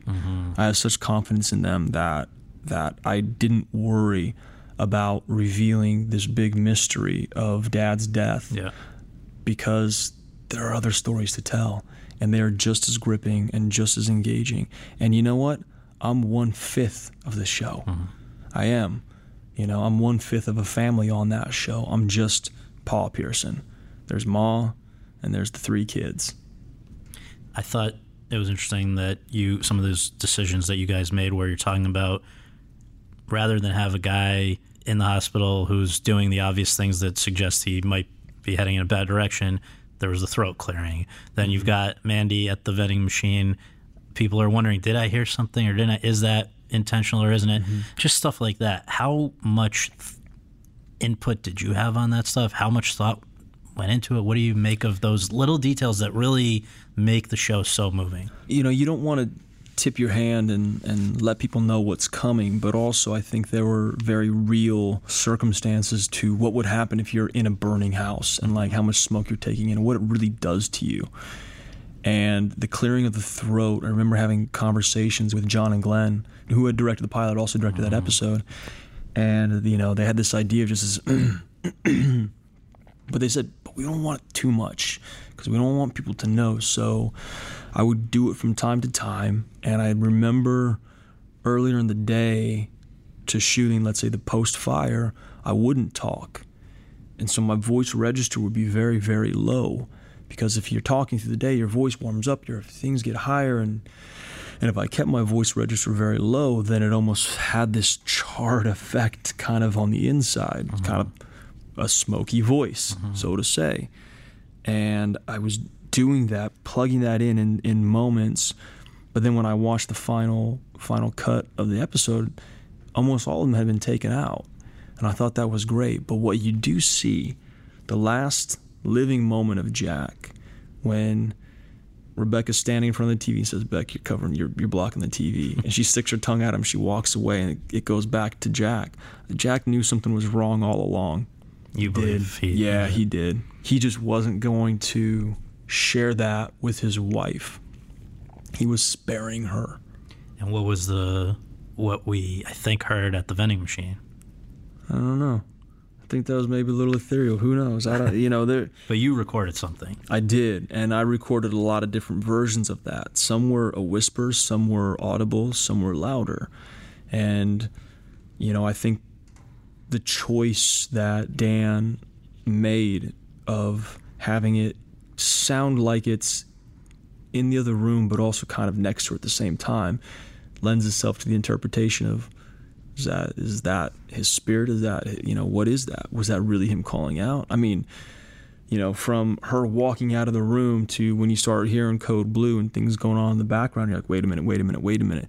That's a very fast amount of time for someone to pass, to a doctor to walk out. So, as Hollywood does, we have to take certain liberties for story and for character. It all happened really fast, Jack's death. But, I think Jack knew that something was wrong. Mm-hmm. And as you now look towards the future, that elephant in the room has been dealt with. Mm-hmm. But there, as you say, are so many other things to explore.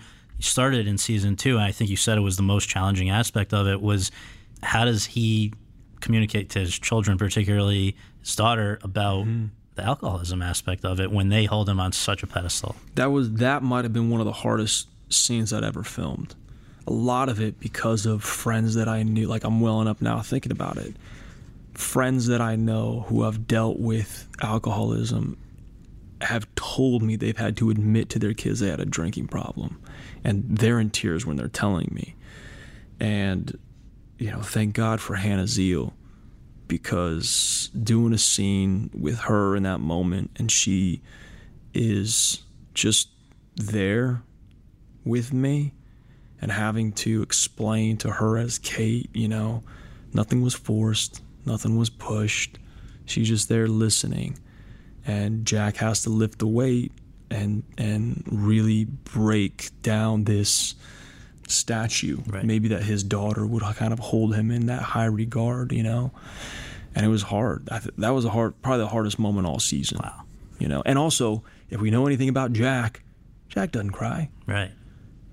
Which is very, very indicative of a man of his era. Mm-hmm. I had these long conversations with Dan, about certain emotions that Jack, or that I would feel as a human being, but Jack would never quite display. But as an actor, sometimes actors feel like the weight of their acting is shown in the measure of their emotion. If you can cry, if you can actually cry on set, it's like, well, I'm a good actor.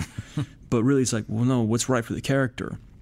And Dan and I would have these conversations where I said, I never really realized, but I didn't see my own father cry until I was 21 when his father had passed. Mm-hmm. And that was the first time I saw my dad cry. It's powerful. Really powerful. Yep. But I was 21. Right. So then I started kind of breaking it down thinking, well, these kids were 17, when 16, 17, when all this was going on. So no, Jack doesn't need to cry. So I better hold my shit together, but go right to that edge, and confidently, or not so confidently, just push through. But hold those tears, man. Hold them back. Hold everything back. I mean, and, I even hear it when I watch that episode. It's like, there are indications of a man breaking. Yeah. There's the voice that goes because the throat is clenching, because you're nervous and you're afraid. There's the stutter, there's the, the kind of chin trembling and all those things. But that wasn't me planning. That was just Jack. One saving grace to this character is that after 2 seasons, knowing him so intimately, I get to take a break when they call action. And it's only Jack existing. And then when they call cut, okay, I'm back to Milo in real life. But for those moments between action and cut, Jack is alive. And he's living his existence. And I'm just kind of witness to it. And I don't think anything breaks people more, aside from the actual passing of Jack, than some of the rare but very powerful hallucination things where you actually see him with his adult kids, where you're now with Starling and these, or Justin or Chrissy. Yeah. I mean, it's almost like the Field of Dreams.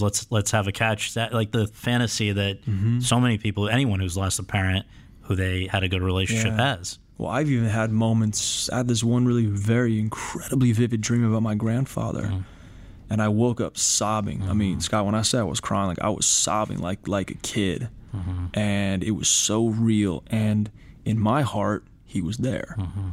And that was actually him saying goodbye. Mm-hmm. And I knew it. But I've had those dreams and those moments. So, you know, to know that Jack is still very much alive in his kids' lives, it means something mm-hmm. to me. And it also means that, you know, the impact that we have on our loved ones, mm-hmm. we really have to take care with that. We're going to make mistakes in life, but, you know, hopefully we keep our loved ones in mind. Yeah.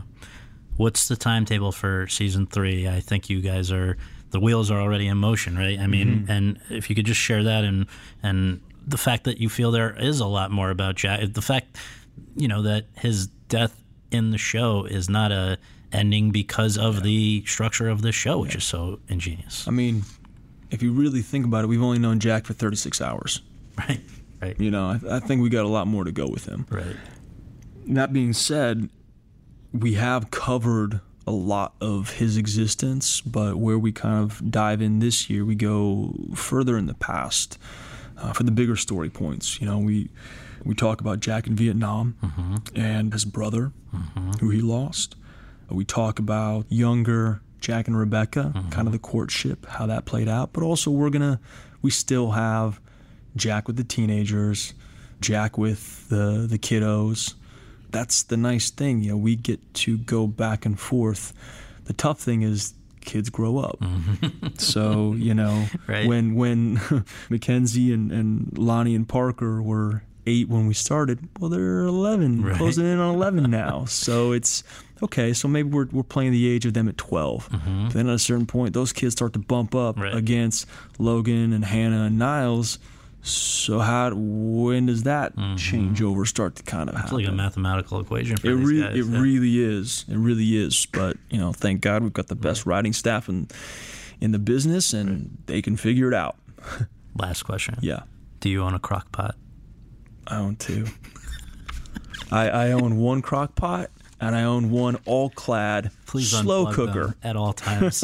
You're not using them. They're very reliable. They are very reliable and make very delicious breakfasts and lunches and dinners. All right. Well, stay safe out there. Thanks, Scott. Thanks for doing this. Appreciate it, man. Great seeing you, bud.